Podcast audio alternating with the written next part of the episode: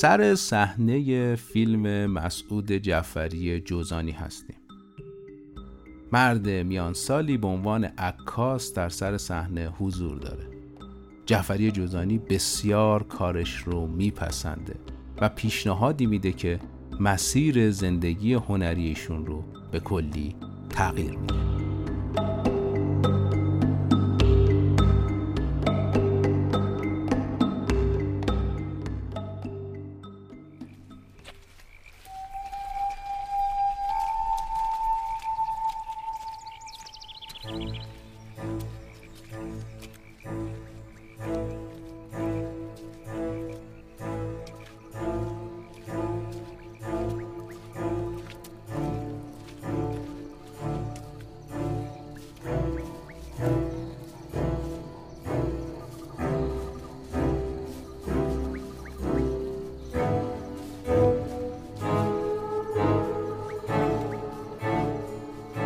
سلام.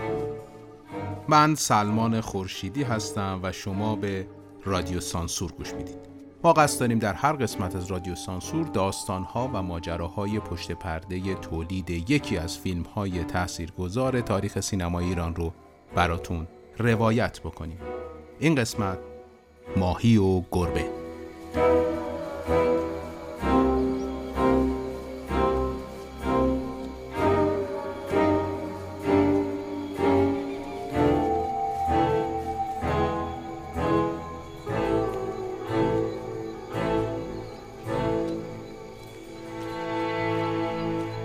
شهرام مکری متولد سال 57 در کرمانشاه.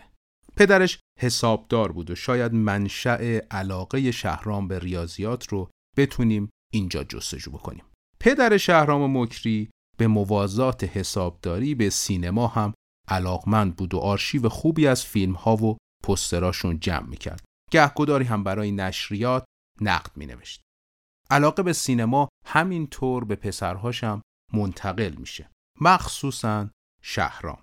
با فیلم کوتاه و انجمن سینمای جوان کارش رو شروع می‌کنه. موفقیتاش در ساخت فیلم های کوتاه شرایطی رو به وجود میاره که فیلم اشکان انگشتر متبرک و چند داستان دیگر رو بسازه. درخشش این فیلم پیشنهادهای متعددی رو روی میز مکری میاره. اما اون نمیپذیره چون احساس می‌کنه بین دیدگاهش و اثر فاصله ایجاد می‌کنه. او مصمم بوده که فیلمی بسازه که آینه افکارش باشه. شما دارین اینجا چی کار می‌کنید؟ بیشتر شب خواب بدی می‌بینی. خواب شما رو شما افتاده بودیم اونجا اون گوشه بعد گربه هم دور بر تو میچرخید همون گربه سیاه دو تا بچه داره.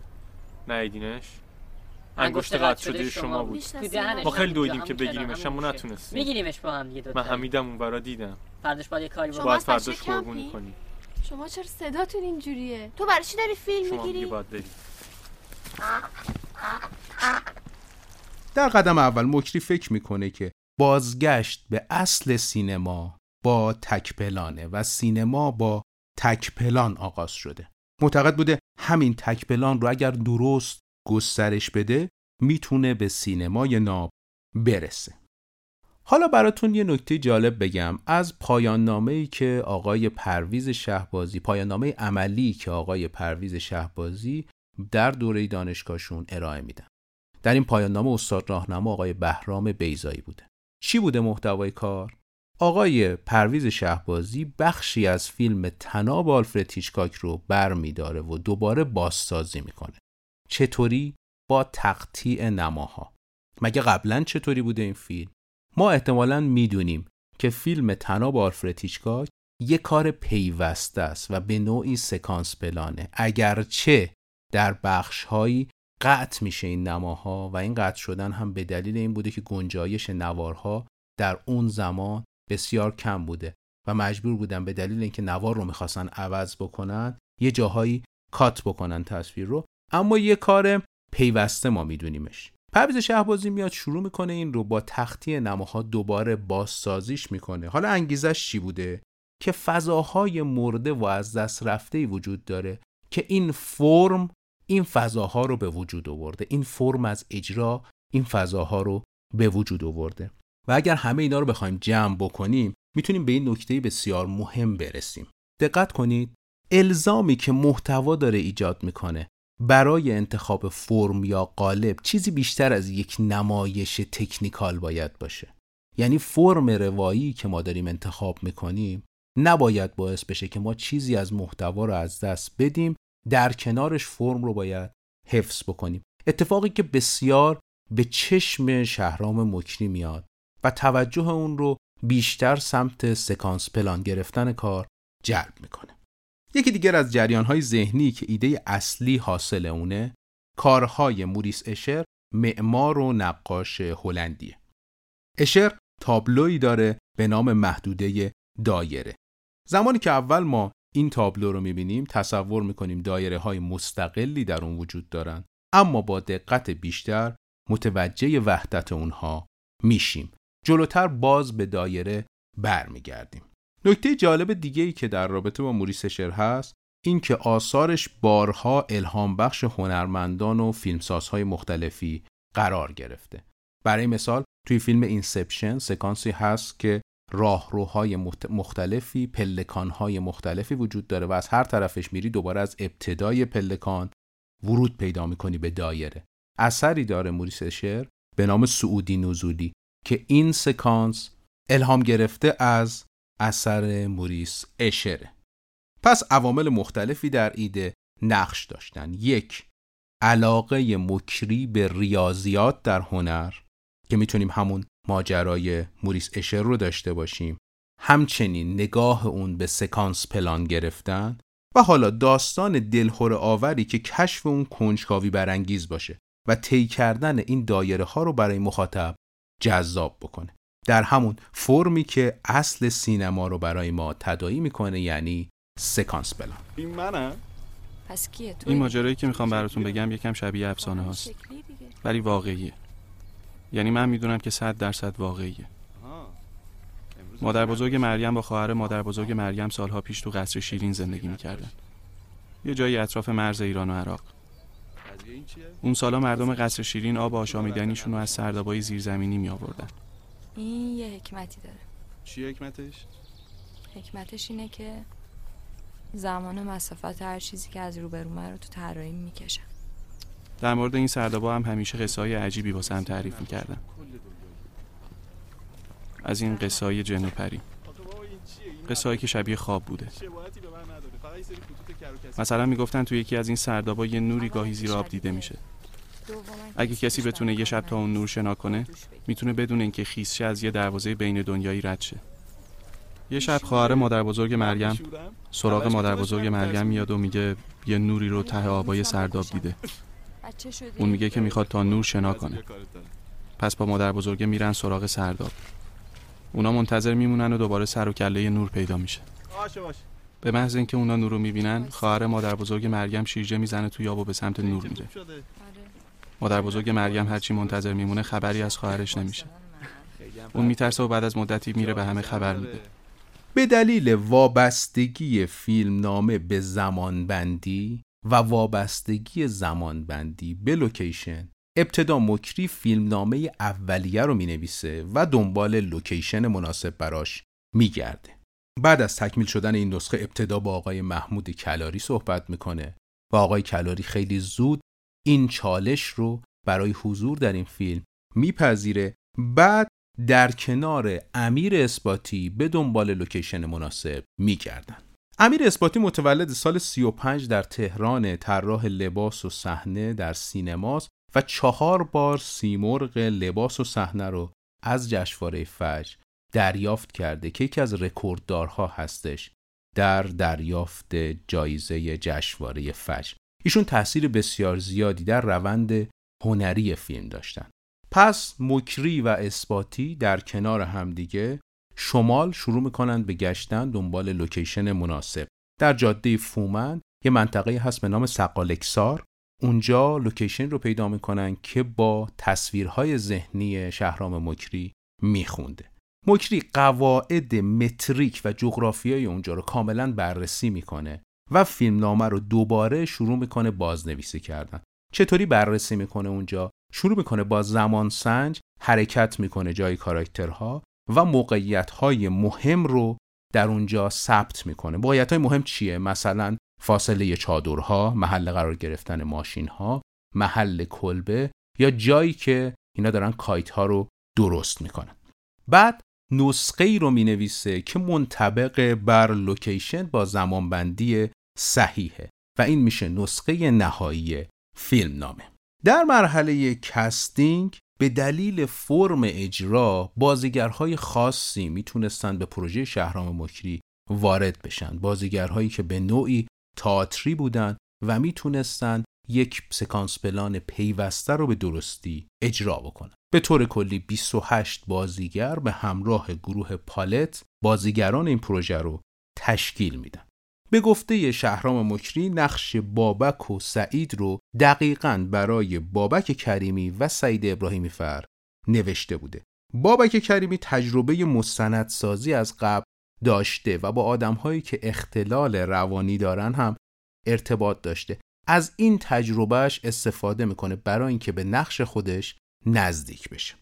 یک ماه این گروه در تهران تمرین می‌کنه و بعد به شمال منتقل میشه. به موازات زمانی که داشتن این یک ماه رو تمرین در تهران می‌کردن گروه صحنه هم در شمال شروع به بازسازی صحنه می‌کنه. اتفاق مهمی که اونجا میفته ساخت دوتا کلبه است. گفتیم قبلا مکری جای دقیق کلبه ها رو با توجه به زمانبندی حرکت بازیگرها مشخص می‌کنه و به گروه صحنه میگه که دقیقا در همون مکان ها کلبه هایی رو بسازن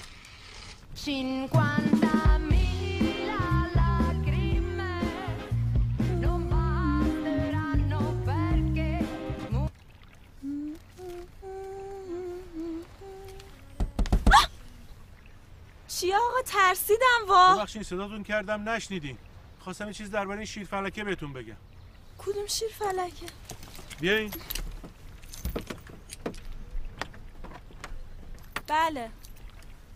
این شیر فلکه کمپ شما با کلبه ما یکیه. آب زده بالا بعد رفت درستش کرد. خب. خب یکی از شما باید بیاد با من این کارو بکنی. این کمپ مال شماست مال ما که نیست. به من چاق اومدین اینجوری زدین به در ماشین من من ترسیدم. اون وقت میگیم بیام. مثلا نمی‌دونم راجع به چی صحبت می‌کنین متاسفم من صداتون کردم ولی نشنیدین آخه. قضیه ضروریه. نگهبانم رفته آقای مهندس رو صدا کنه اگه بیاد این ماجرا رو ببینه همه رو جمع می‌کنه. آقا من اصلا به اینجا وارد نیستم ببخش من واردم. کافی شما یه دقیقه با من بیاین بریم اینجا شیرفلکه رو تنظیم کنیم. کدوم شیرفلکه من نمی‌دونم اصلا چه خبر اینجا. اینجا هم نمی‌شناسم. اون بالا شیر فلکه است. مال کمپ شماست. باید تنظیمش کرد و آب بالا میاد همه اینجا رو می‌بره. خب من چیکار کنم؟ شما باید با من بیاین. این کمپ شماست. مال ما که نیست. مال ما هم نیست آقا. برین خودتون. فکر نکنم اشکالی داشته باشه. منم بلد نیستم که بخوام کمکتون کنم. امکان نداره که برم. من بلدم اون کارو بکنم. کافی شما فقط با من بیاین. برین خودتون آقا. آخه من من اصلا نفهمیدم. یه بار دیگه میشه واسه من توضیح بدین درست که خب چه خبره. بالا اومده همه اینجا رو داره می‌بره خانم. خب. خب می‌خواین اینجا ادامه بدیم به کارتون؟ مهندس میاد همه رو جمع می‌کنه ها. شما فقط کافیز با من بیه. همین نزدیک همینجا خب آخه من آقا من کمکی نمی‌تونم بهتون بکنم و که شما باش. اوکی. برین میام من. ممنون. دو جلسه یعنی دو روز فیلمبرداری کار انجام میشه. روز اول برنامه زمانی که می‌خواستن کار رو فیلم برداری بکنن متوجه میشن که هوا تا حدودی با اون چیزی که در ذهن شهرام مکری بوده متفاوته. شهرام مکری هوای ابری و مهالود می‌خواسته برای وهمی که توی فضا هست اما اون روز هوا آفتابی بوده. چون طبق برنامه می‌خواستن پیش برن اون روز شروع به فیلم برداری می‌کنن. در عواست کار زمانی که گروه به لب دریاچه می‌رسه باد میوزه و چتر به علاوه بخشی از چادرها رو به حلشون رو تغییر میده اونا رو زمین میندازه و عملا میزانسن به هم می‌خوره. اما فیلم برداری قطع نمیشه و تا پایان این version رو می‌گیرن. شب دوباره مکری به همراه آقای کلاری. این version رو بررسی می‌کنه و تصمیم می‌گیرن فردا دوباره فیلم برداری رو انجام بدن. فردایی که هوا دقیقا همون چیزی بوده که شهرام مکری می‌خواد. ابری و مه‌آلود بعد از اینکه برداشت دوم رو صحیح می‌گیرن استراحتی کوتاه به تیم میده و برداشت سوم آغاز میشه.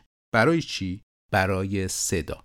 قبلا گفتیم این گروه دقیق تمرین کرده بوده و بارها و بارها می‌تونسته برداشت های مختلفی داشته باشه دقیقا منطبق بر همون چیزی که قبلا گرفته بودن.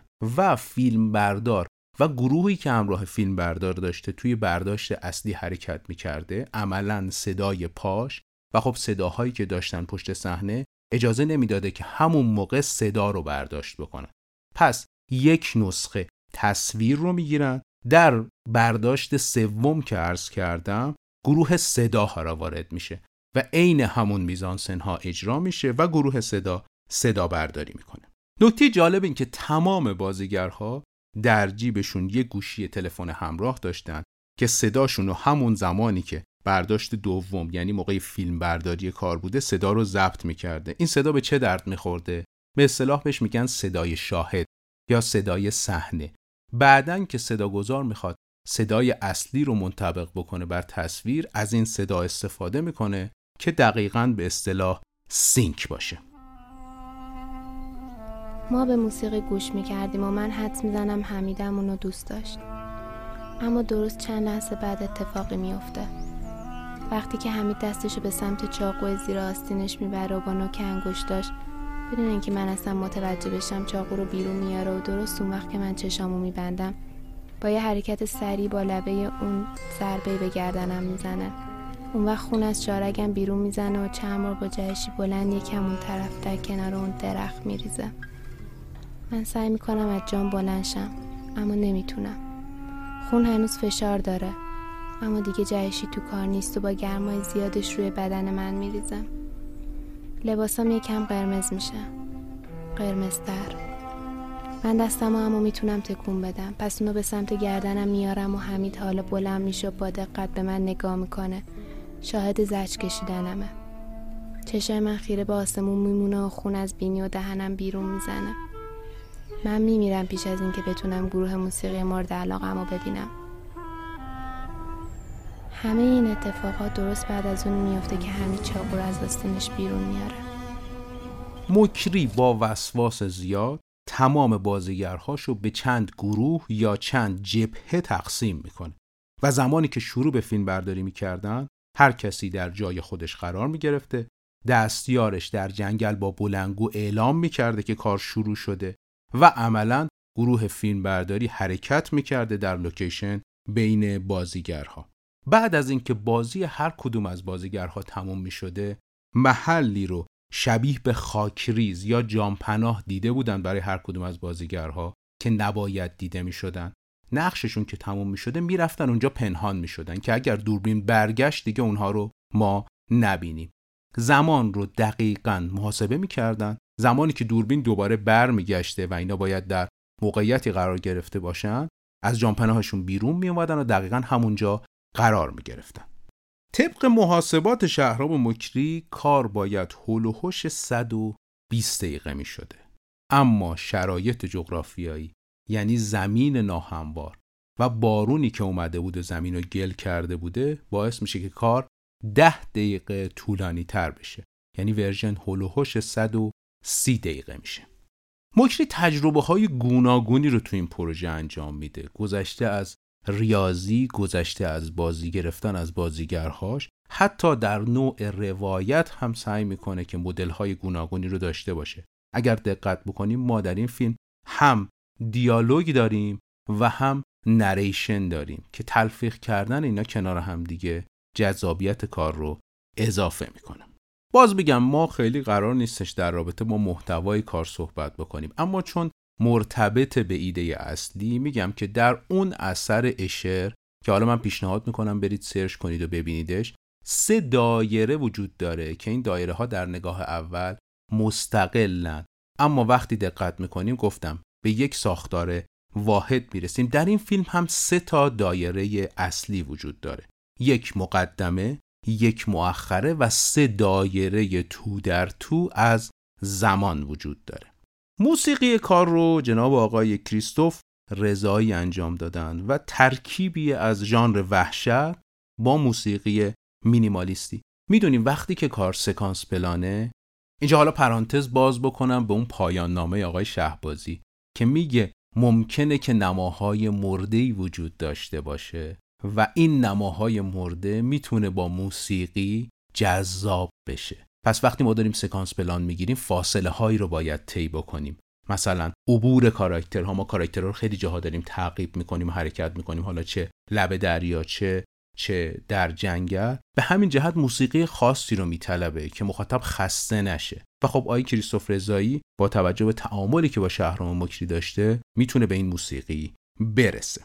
گروه یک ماه اون یک ماهی که در شمال بودن رو در هتلی در انزلی ساکن میشه.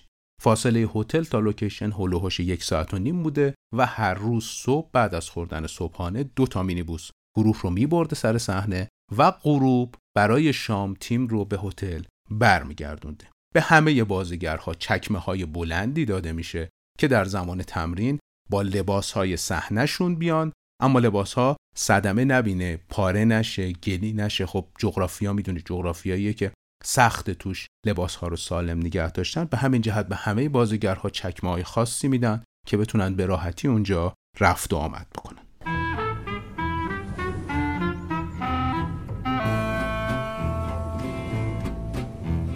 گوش کن اینم چیزی نیست. جز این چاره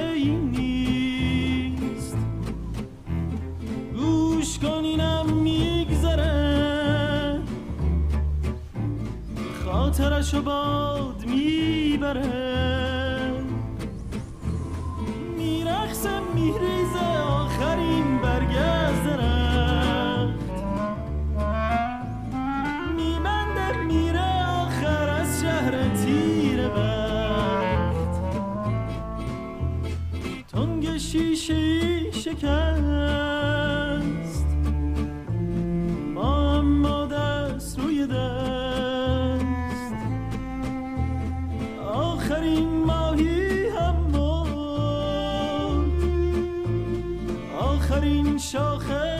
More.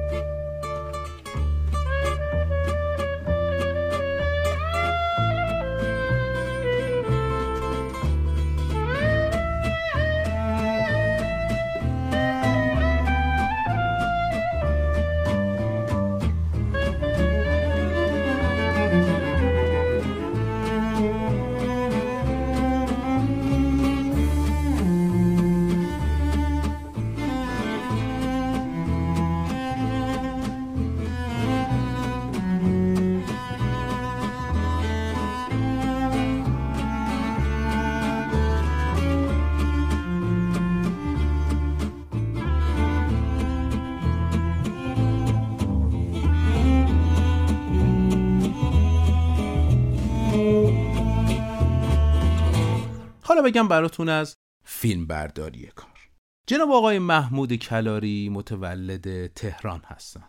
پدرشون چای فروش بازار بوده و در هفت سالگی به خونه نقل مکان می‌کنن در خیابون ری که خیلی نزدیک یک سینما به نام سینما رامسر بوده. و شاید این نقل مکان سرآغاز ماجراجویی های محمود کلاری در عالم هنر میشه. ایشون در 15 سالگی یک دوربین عکاسی می‌خره و بخشی از خونه رو تبدیل به تاریک خونه می‌کنه تا خودش بتونه عکساش رو ظاهر بکنه. در 20 سالگی کامبیز درنبخش او رو به ابراهیم گلستان معرفی می‌کنه ابراهیم گلستان کمک می‌کنه که اولین نمایشگاه عکسش رو محمود کلاری بذاره. او جدیتر کار هنر رو پیگیری می‌کنه.